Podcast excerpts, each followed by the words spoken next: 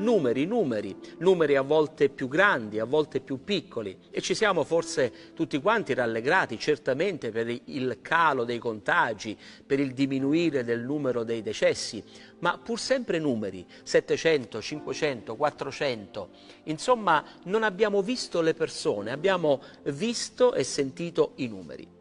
E sembra quasi che fino a questo momento Saulo da Tarso, nella sua cecità spirituale, non vedeva altro che numeri, numeri di persone che riusciva a imprigionare, numeri di persone che riusciva a uccidere, ma finalmente in preghiera lui vede un uomo, vede un uomo chiamato Anania. Che Dio ci dia grazia in questi giorni di vedere non tanto i numeri, ma di vedere gli uomini, cioè di vedere gli uomini con eh, i loro problemi, gli uomini con le loro limitazioni, ma anche gli uomini con il loro profondo bisogno. E noi spiritualmente in questi giorni stiamo vedendo un'umanità bisognosa di Cristo. E forse il Signore in preghiera ci sta mettendo dinanzi alcuni uomini in particolare, alcune donne in particolare, forse è il vicino di casa, forse è l'amico che ci telefona o ci manda un messaggio di richiesta di aiuto, forse è un parente lontano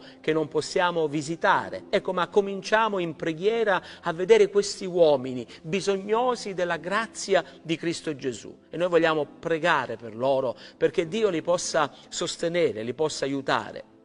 Notate che Paolo vide un uomo chiamato Anania Addirittura in preghiera il Signore rivela a Saulo il nome di quest'uomo che lo visiterà. Si chiama Anania. Eh? Quindi l'importanza di quest'uomo, l'importanza di quest'uomo datagli dal nome eh, proprio, personale di lui. E mi veniva in mente quando la Bibbia dice che il Signore ci conosce per nome, il Signore ci ha chiamato per nome e il Signore Gesù fa il nostro nome mentre intercede presso il Padre e Lui fa proprio il tuo nome, il mio nome, perché siamo amati personalmente, siamo curati individualmente e siamo benedetti in prima persona. Noi non siamo un numero, ma siamo persone amate da Dio, con un nome, con una storia, con un'anima da scampare, con uno spirito bisognoso di essere consolato e confortato.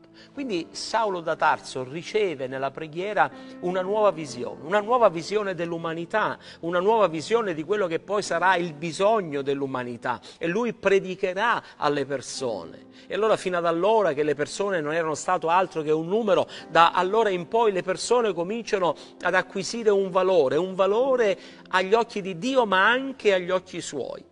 E voi sapete che poi Paolo sarà l'apostolo delle persone, delle genti, dei gentili e sarà colui che andrà a predicare l'Evangelo in ogni, in ogni luogo e sarà colui che si prenderà cura di ogni persona che incontrerà sul suo cammino porgendogli il lieto messaggio della parola di Dio.